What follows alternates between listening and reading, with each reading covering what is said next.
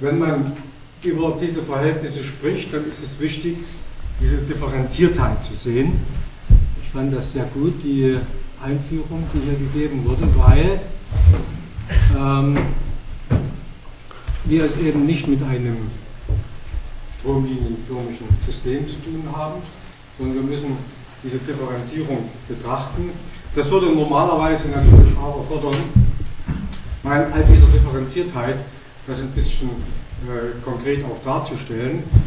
Äh, Sie sehen, ich ähm, äh, gehe so verschiedene Eigentumsformen auch mal durch.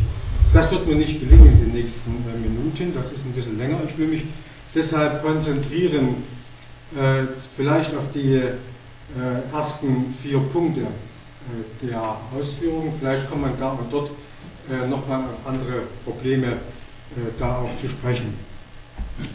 Ähm, der wichtige Ansatzpunkt, äh, den hat Christoph Lieber mir eigentlich äh, vorweggenommen. Ich kann das deshalb auch überspringen.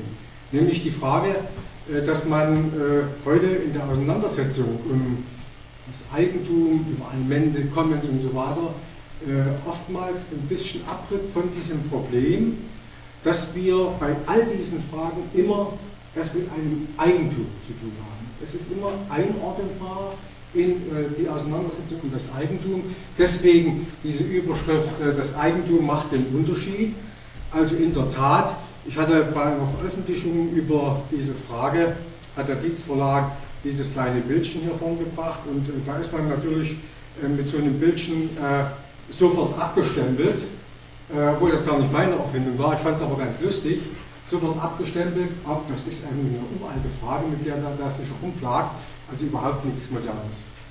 Ich will anknüpfen an das, was ähm, Christoph zum Thema des Eigentumsbegriffs gesagt hat. Ich will nochmal vergegenwärtigen, dass wir es mit einem Verhältnis zu tun haben und äh, Eigentumsverhältnis schließt drei Aspekte ein, die wir zu untersuchen haben.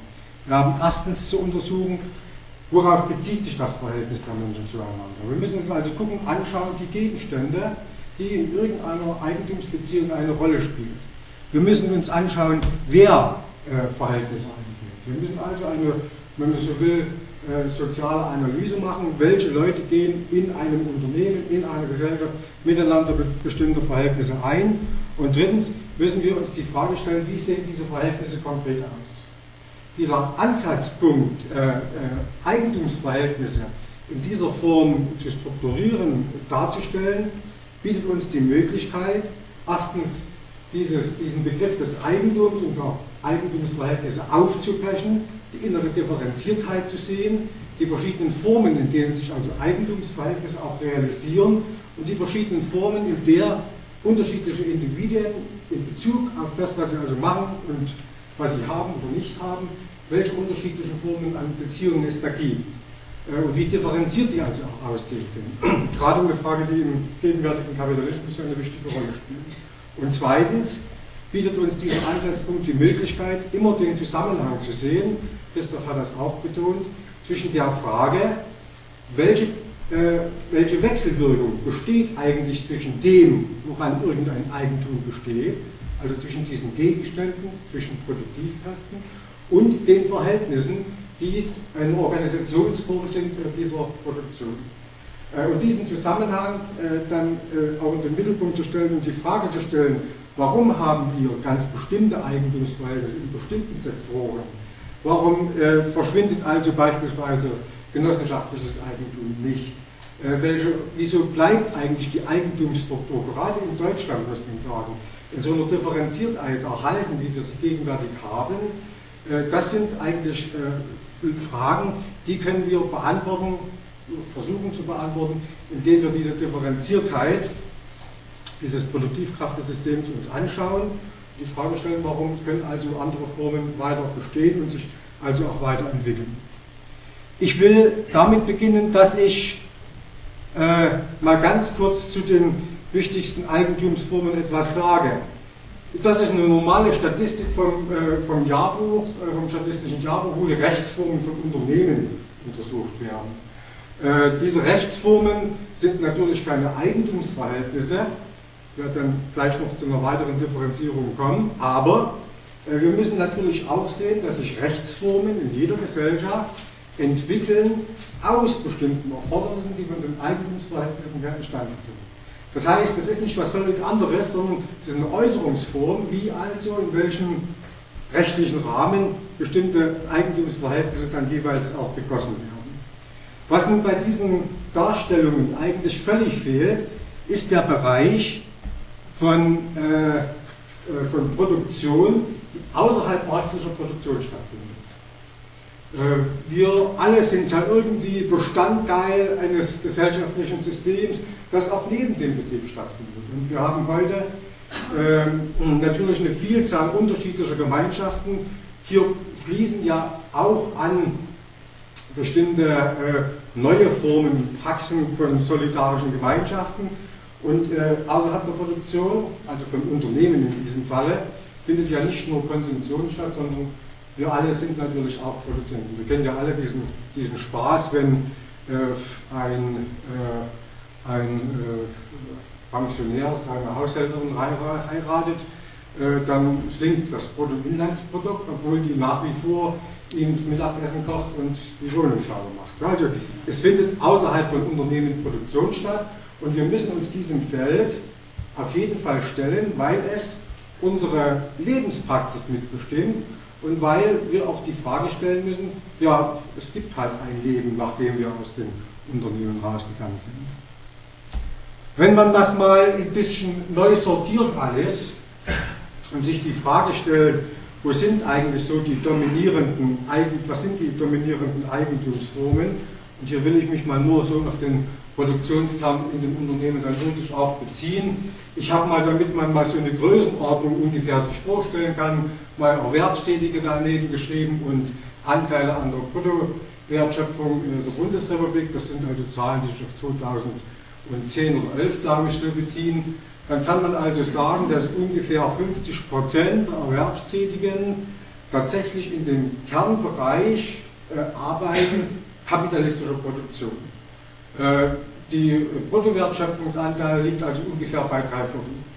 Dann haben wir den Bereich der Handwerker, sonstiger kleiner Warenproduzenten, also das, was man so als Selbstständige bezeichnet, sind ja zum großen Teil Freiberufler, wo also eine Identität, kann man so in hohem Maße eine Identität von Produzenten und Eigentümer auch existiert. Man kann also sehen, 5 Millionen, das sind also ein deutlich niedrigerer Teil mit 8% Anteil das ist nicht wenig, aber es ist von der quantitativen Dominanz her natürlich auch relativ gering. Dann haben wir den Bereich der Genossenschaften. Äh, hier sind alle auch äh, Produktionskooperativen und ähnliches mit eingeschlossen, äh, mit einer Million und etwa 1% Anteil an der Bruttowertschöpfung, wobei dieser Bereich in den letzten Jahrzehnten sehr stark geschmolzen ist. Es gibt so einen Moment, einen sehr starken Aufschwung in ganz bestimmten Bereichen, aber langfristig muss man sagen, ist dieser Bereich schon äh, zurückgegangen, aber er hält sich sehr stabil, muss ich sagen, auf dieser äh, grundlegenden Niveau. Und dann haben wir hier an letzter Stelle öffentliches Eigentum. Ich benutze den, ja, man schreibt das immer wieder so hin, ich würde das gerne nennen Staatseigentum, weil öffentlich ist so ein bisschen immer, ja, das klingt dann so an wie gesellschaftlich oder so. Es ist also, geht also um Staatseigentum, in den äh, Gebietskörperschaften, Sozialversicherungen und in den Unternehmen, Stiftungsreihen, die also vom Staat außerhalb des äh, Kernbereichs, der Kernhaushalte betrieben werden. Da haben wir also etwa 6 Millionen Erwerbstätige äh, mit einem Anteil an der Bruttowertschöpfung von 11 Prozent. Wobei man hier schon sagen muss, ich habe deshalb mal die Staatspolitik dazu geschrieben. Die Bedeutung dieses Bereiches definiert sich natürlich an der Stelle nicht nur über die Produktion, sondern sie definiert sich natürlich auch darin, dass im Staat eine ganze Reihe weiterer äh, Erfordernisse der Erhaltung, also der Gemeinschaft, äh, realisiert werden. Immerhin bedeutet das 44 Prozent, dass über diesen Weg im Grunde genommen äh, über diese Masse, über diesen Anteil vom Bruttoinlandsprodukt natürlich auch äh, die ähm, beein politische Beeinflussung von Verteilungs- und Aneignungsverhältnissen stattfinden kann. Ich habe beim Kapitaleigentum keine weitere Differenzierung hier vorgenommen. Ich komme nachher zu dem Problem etwas äh, konkreter noch zu sprechen. Das ist natürlich jetzt hier auch sehr summarisch nur so benannt. Damit ist klar, womit wir es ungefähr zu tun haben äh, in der Gegenwart, mit welcher Differenziertheit und dass wir äh, natürlich jetzt äh, Schritt für Schritt das Ganze durchgehen müssten, was ich aber nicht tun werde.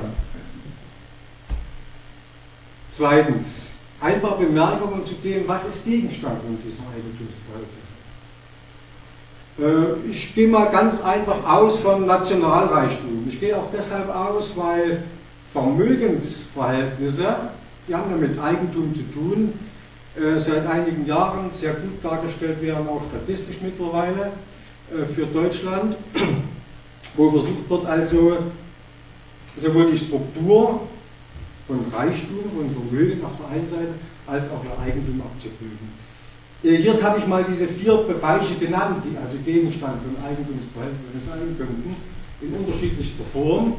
Ich werde nachher noch ein bisschen was dazu sagen, wo so die strategischen Entwicklungen gegenwärtig liegen, wo meines Erachtens bei diesem Reichtum, hier stecken ja auch die Produktivkräfte mit drin, wo gegenwärtig die, ich sage mal, die Stellschrauben äh, existieren, über die Eigentumsverhältnisse auch transformiert werden.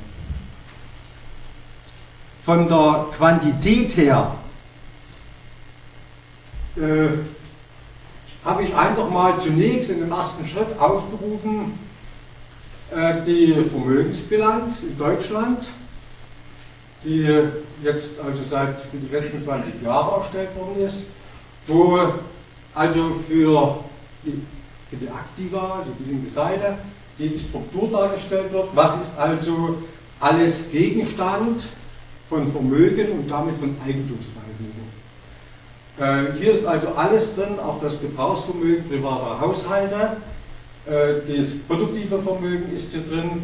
Es wird Brutto und Netto unterschieden, weil natürlich ein Teil dessen, was bei uns als Bruttovermögen sich niederschlägt, auf der Grundlage von äh, Krediten aus dem Ausland realisiert wird. Das heißt, wenn man dann die Schulden im Ausland abzieht, die die Volkswirtschaft Deutschland hat, haben wir also eine Nettogröße von 13 Billionen. Das Produktivvermögen in Deutschland kann man so ungefähr bei 12 Billionen abbilden. Es liegt höchstwahrscheinlich deutlich höher, weil es natürlich wichtige Fragen auch der Bewertung gibt. Also das ist die Größe und die es bei Eigentumsverhältnissen ungefähr so geht. Äh, in dieser ganz allgemeinen, in dieser ganz allgemeinen Darstellung, wobei eine ganze Reihe von Bestandteilen dessen, was also Nationalreichtum ausmacht, was Gegenstand von Eigentumsverhältnissen sein können, hier natürlich auch nicht mit enthalten ist. Also in der Vermögensbilanz taucht zum Beispiel nicht äh, der Wert der Arbeitskraft auf und das Humanvermögen. Es gibt Länder, die das machen, das passiert hier nicht. Auch in Bezug auf den natürlichen Reichtum die Naturressourcen ist hier nur eine sehr eingeschränkte Erfassung möglich, die also einfach nicht äh, dargestellt wird. Ich will vielleicht noch auf eine hübsche, äh, einen hübschen Schlenker machen. Äh, die katholische Kirche hatte sich ja jetzt neulich äh, äh, genötigt gesehen, mal darzustellen, ja, was haben wir denn so eigentlich? Und da wundern sich jetzt alle, so viel ist es ja vielleicht gar nicht, das ist ganz so viel. In der Bilanz der katholischen Kirche steht eben der Kölner Dom mit einem Euro. Das ist ja klar, es geht gar nicht anders. Ja? Man kann dieses Vermögen, also denken wir bitte auch an kulturelles Erbe und so weiter, all das, was ja auch irgendwie Gegenstand von Eigentumsverhältnissen ist, das kann man schlicht und einfach nicht bewerten. Deswegen ist es völlig richtig, äh, wenn man eine Bilanz macht, das also so zu bewerten. Hier zeigen sich auch die Grenzen von monetärer Bewertung von, von, von Reichtum, von nationalem Reichtum. Aber es ist halt immerhin ganz schön äh, interessant, dass man das dann also in dieser Form macht. Übrigens eine Frage, die in den äh, Kommunen, also Übergang zum Rechnungswesen, zum türkischen Rechnungswesen, ein sehr großes Problem darstellt, äh, nämlich die Frage, wie muss man das also bewerten. Äh, gibt es eigentlich noch etwas, was niemandem gehört? Gibt es noch Niemandsland? Also, wie ist das eigentlich? Das ist nun wirklich die Frage. Ich bin der Meinung, im Grunde genommen gibt es nichts mehr, was niemandem gehört. Alles ist Eigentum. alles wird irgendwo, sobald es praktisch ökonomisch relevant wird, zu Eigentum. Wir, sehen das an, schön an dem Bild. In dem Moment, wo die Frage steht, wie ist das oben in dem äh, Nordpolarmeer und am Pol oben, äh, wo eigentlich ja Niemandsland existiert und wo das ökonomisch relevant wird, sofort gibt es welche, die die Hand heben und Anspruch erheben. Äh, und äh, wer realisiert das dann? Wer übt also Eigentümerfunktionen aus? Das ist klar, das kann dann nur die Weltgemeinschaft machen. Äh, man sagt zwar, die Erde gehört niemandem, bei Marx, ne? wir haben sie nur gesetzt und so weiter, er stellt sich vor, es würden Außerirdische kommen, die das gleiche Problem haben wie die Menschheit in einigen Milliarden Jahren, wenn der Planet zu Ende geht, äh, dann würden wir sofort sagen, Moment mal, das Ding hier gehört uns. Gehört uns, uns als Menschheit. Ne? Also, sobald die Fragen ökonomisch relevant werden, müssen wir diese Frage nach dem Eigentum stellen. Und sie wird natürlich auch praktisch gestellt. Äh, da helfen uns philosophische Überlegungen eigentlich nicht weiter, sondern die Russen sind immer einfach da hoch, haben dann eine Flagge rein, erstmal Flagge hochgezogen, wie man so schön sagt. Ne? Wo sind meines Erachtens die wesentlichen Felder, wo Eigentum und die Definition eines Eigentums in der Zukunft von außerordentlicher strategischer Bedeutung ist? Wir müssen heute vielleicht nicht mehr so sehr darüber reden, ob nun Häuser und so, das ist alles wichtig. Aber die Weichen werden meines Erachtens gestellt im Bereich äh, des öffentlichen Raums. Die Luft, äh, wenn Sie eine Luftverschmutzung machen, weil das hier kam, Luft ist gleich drin, da kommt natürlich sofort völlig zurecht die Bürgergemeinschaft und sagt, Leute, du verschmutzt unsere Luft hier. Und bringt also Eigentumsrechte zur Geltung. Äh, ein Staat hat eine Hoheit über seinen Luftraum. Und er kann sagen, wir wollen nicht, dass er da durchfliegt. Also hier werden dann Eigentumsrechte äh, gewissermaßen errichtet, geltend gemacht und das wird also sehr stark in Bezug auf die Ressourcen, die öffentlichen Räume passieren in der Zukunft. Wir haben das riesige Gebiet von Wissenschaft, Kultur, Erde und immer, immer wieder das heute also schon auch in der Kodifizierung, also im Rechtssystem, eine außerordentlich große Rolle spielt. Man muss das, glaube ich, nicht weiter groß erläutern. Das ist eigentlich schon äh, Alltagswissen, dass wir hier äh, heftigste aktuelle Auseinandersetzungen haben. Informations- und Kommunikationsnetze werden eine große Rolle spielen. Auch da muss man eigentlich nichts weiter äh, äh groß begründen. Wir sind gegenwärtig äh, voll in der Diskussion in der Öffentlichkeit über diese Frage und natürlich die soziale Infrastruktur, also das Problem der Daseinsvorsorge, wie sie sich also in hochentwickelten Ländern gegenwärtig bis zum heutigen Stand entwickelt hat. Das sind meines Erachtens so die strategischen Felder der, über, der Auseinandersetzung. Und ich habe hier drüber geschrieben Great Transformation, also diesen Begriff von Polanyi, der gesagt hat, eigentlich besteht die Entwicklung seit dem äh, 18. Jahrhundert bis in die Gegenwart darin, dass immer neue Felder der Verwertung zugeführt werden, also einer Kommerzialisierung. Und genau das haben wir gegenwärtig, dass also immer mehr solche Felder, die bisher eigentlich nicht Gegenstand von Marktbeziehungen werden, in den Markt hineingeholt werden, ökonomisch relevant werden und wo also Eigentumsansprüche errichtet werden und sich Eigentumsverhältnisse diesbezüglich herausbilden. Das heißt, äh, ich habe das Kapitel gleich überschrieben, fortgesetzte Great Transformation. Das ist also in der Tat was, was gegenwärtig passiert in Bezug auf neue Felder, über die also Eigentum äh, zu definieren ist.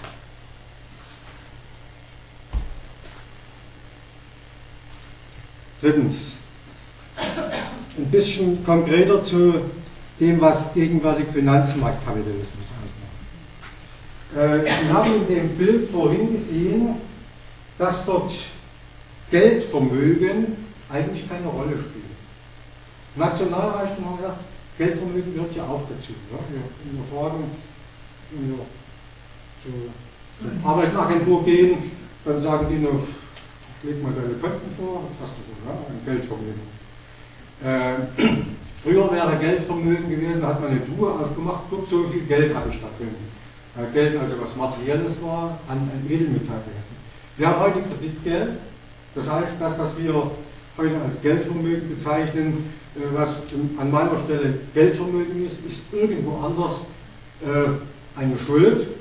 Das heißt, Vermögen, Forderungen auf der einen Seite, Schulden auf der anderen gleichen sich innerhalb eines Landes aus.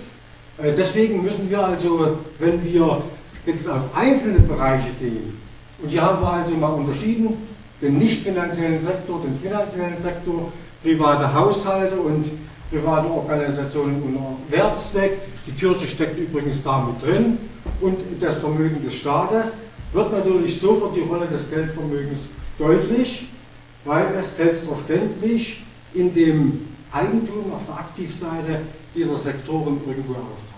Das sind hier diese roten Felder.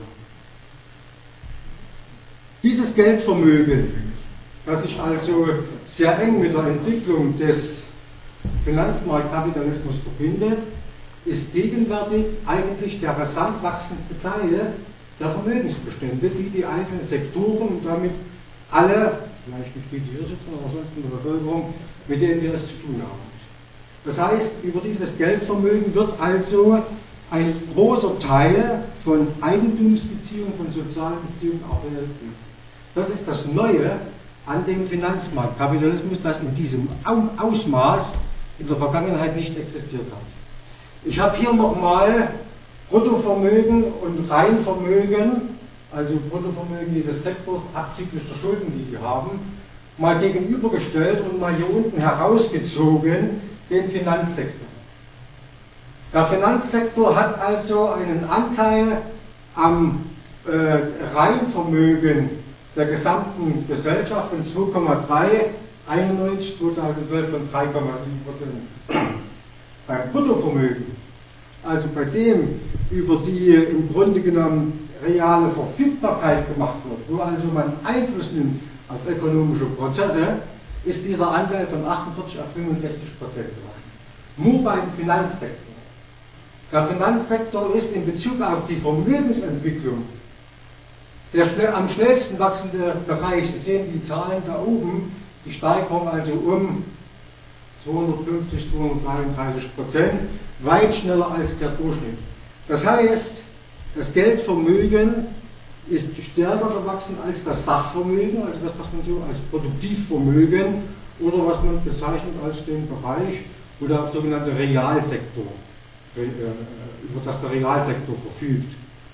Geldvermögen ist auch sehr real, weil mit dem Geldvermögen natürlich eben ein, zwar nicht das formale Eigentum, aber eine reale Verfügung ausgeübt wird im gesamten Bereich der Volkswirtschaft in einem Maße, wie wir uns das in den vergangenen Jahrzehnten nicht vorstellen konnten.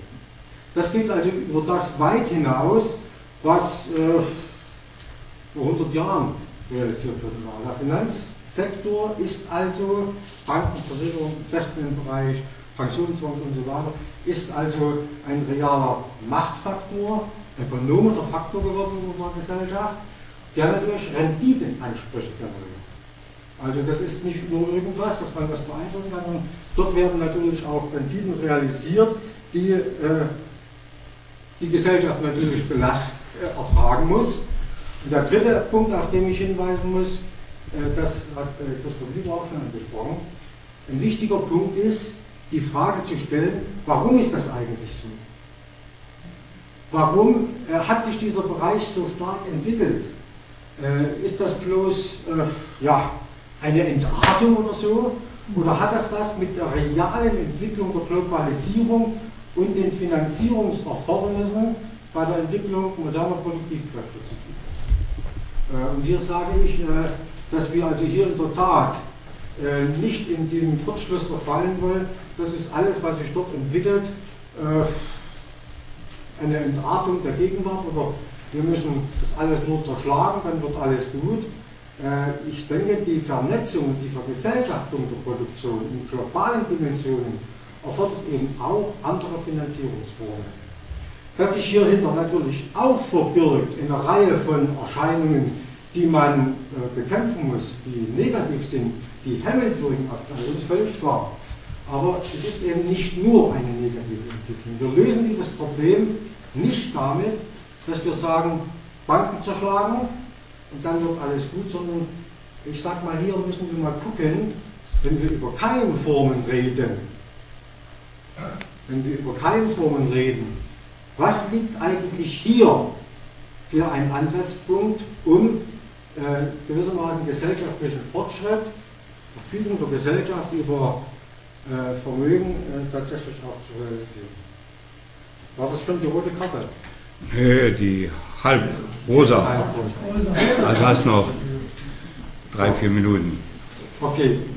Äh, dann vielleicht äh, ganz kurz im Schnelldurchgang etwas zu dem, was also gegenwärtig den Kern eigentlich der, äh, was die Eigentumsverhältnisse im Finanzmarktkapitalismus den Stempel aufdrückt. Und wie verändert sich hier die Eigentumsverhältnisse im Inneren? Ich will drei Dinge oder zwei will ich hier äh, sichtbar machen. Das erste, den ersten Punkt. Wir haben in, dem, in, den letzten 20 Jahren, 20, 30 Jahren, haben wir geradezu eine Explosion äh, von Fusionen, Aufkäufen, also von Konzentrationsvorgängen. Die hat es schon immer gegeben, wir wissen das, seit 150 Jahren gang und gäbe, aber dieser Prozess war schon in den Nachkriegsjahren ein bisschen so zur Ruhe gekommen und jetzt haben wir eine richtige große Explosion. Die folgt einem typischen Muster, das soll ja nicht weiter interessieren.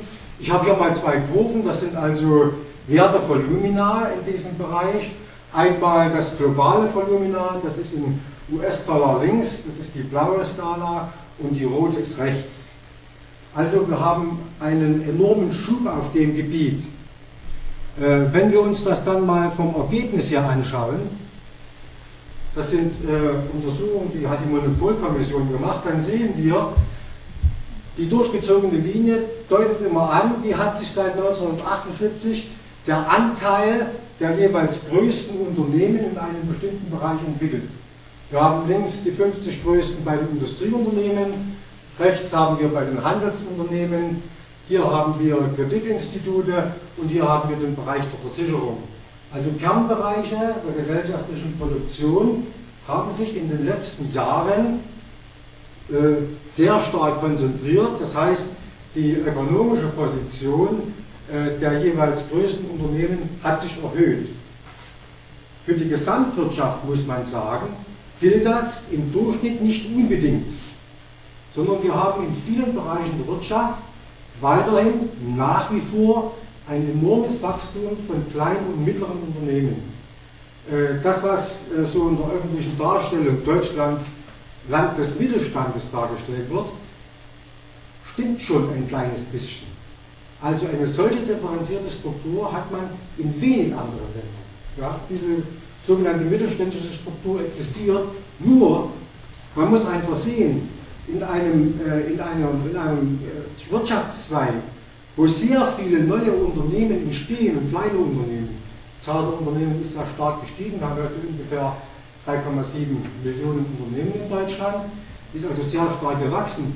Wenn sich die vor allem vollzieht auf dem Bereich von kleinen und mittleren Unternehmen, sinkt zwar der Konzentrationsgrad, aber die Machtposition der Großen wird dadurch natürlich gestärkt.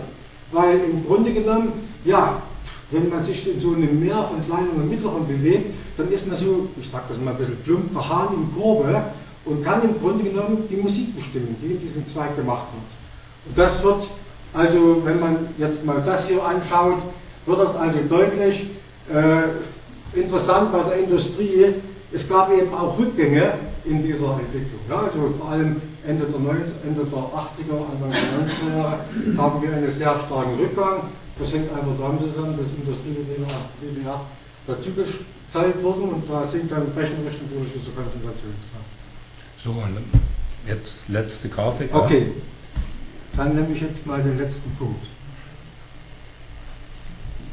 Es gibt diese These, äh, dass sich die Deutschland AG, die Verbandelung von großen Unternehmen und Konzernen mit der Bankenwelt dass sich diese Deutschland AG auflöst. Das heißt, es entstehen neue Eigentumsverhältnisse. Äh, die Banken ziehen sich da zurück und dieses Netz wird schwächer. Das Max-Planck-Institut hat das verfolgt 96 bis 2008 die sogenannte Deutschland AG, also der Kern der äh, Industrie- und Bankenwelt, die also die wichtigsten, den größten Anteil haben, die wichtigste Bedeutung haben, ist also tatsächlich Schwächer. Also man kann sagen, in der Tat, diese Deutschland AG befindet sich in Auflösung. Warum ist das so? Ich möchte drei Gründe hier vorlesen. Der erste Punkt besteht darin, für den Finanzbereich ist die unmittelbare Industriebeteiligung sehr oft auch ein Hemmnis. Sie bindet über lange Zeit Mittel. Und äh, diese Mittelbindung findet sehr stark national statt. Also das heißt hier, Deutschland AG sind eben die großen äh, Konzernriesen, die also mit der Bankenwelt sehr eng verknüpft waren. Diese Mittelbindung ist in einer Zeit, wo es um die Globalisierung der Wirtschaft geht, natürlich auch manchmal hinderlich. Das heißt also, diese Bindungen wurden deshalb aufgelöst, um dem Finanzkapital einfach eine größere Flexibilität und Spielraum zu verleihen. Äh, das ist der, das ist der, der eine Komplex von Gründen, eigentlich schon zwei. Und der dritte Grund ist natürlich darin, dass äh, die deutsche Regierung dieses Problem natürlich ganz klar gesehen hat und deshalb 2002 äh, den Verkauf von Beteiligungen steuerfrei gestellt hat. Und da explodierte dieser Prozess geradezu. Aber das hat man natürlich nicht als dumm die Detail gemacht, sondern genau weil diese enge Verflechtung auf nationaler Ebene zu einem Hemmnis für die Entwicklung der Großkonzerne geworden war. Deswegen wurde dieses Gesetz erlassen und hat dazu geführt, dass eine solche Auflösung entstanden ist. Diese Auflösung ist aber nun nicht einfach ersatzlos passiert. Und diese Auflösung hat dazu geführt, dass sich international neue Komplexe von ökonomischer Macht. Äh, es gibt ja diese bekannte Studie von Schweizer Ökonomen von der Technischen Hochschule Zürich, die das mal grafisch versucht haben, diese Verbindungen aufzulösen. Also 1300 Firmen äh, mit solchen engen Verbindungen, die Stärke dieser Striche gibt das dann immer an. Und äh, dann haben wir also diese roten Punkte, 147 sehr eng verbundene, denen 40 Prozent des gesamten Netzwerkes gehören. Das ist natürlich eine gewaltige Machtzusammenballung, die äh, sich dann international herausgebildet hat. Äh, wir sehen das auch im Anteil, darüber kann ich jetzt nicht mehr sprechen, äh, ausländischen Kapitals in Deutschland, das gewachsen ist. Es hat jetzt vor ein paar Monaten mal eine interessante Diskussion gegeben. Ja, gibt es da keine deutsche Bourgeoisie oder so etwas mehr? Äh, naja, klar, ist der Anteil ausländischer Eigentümer in Deutschland gewachsen, umgekehrt natürlich auch. Also das heißt, selbstverständlich sind deutsche Konzerne sehr stark nach außen expandiert, äh, dass sich dann also auch in internationalen Verflechtungen ausdrückt.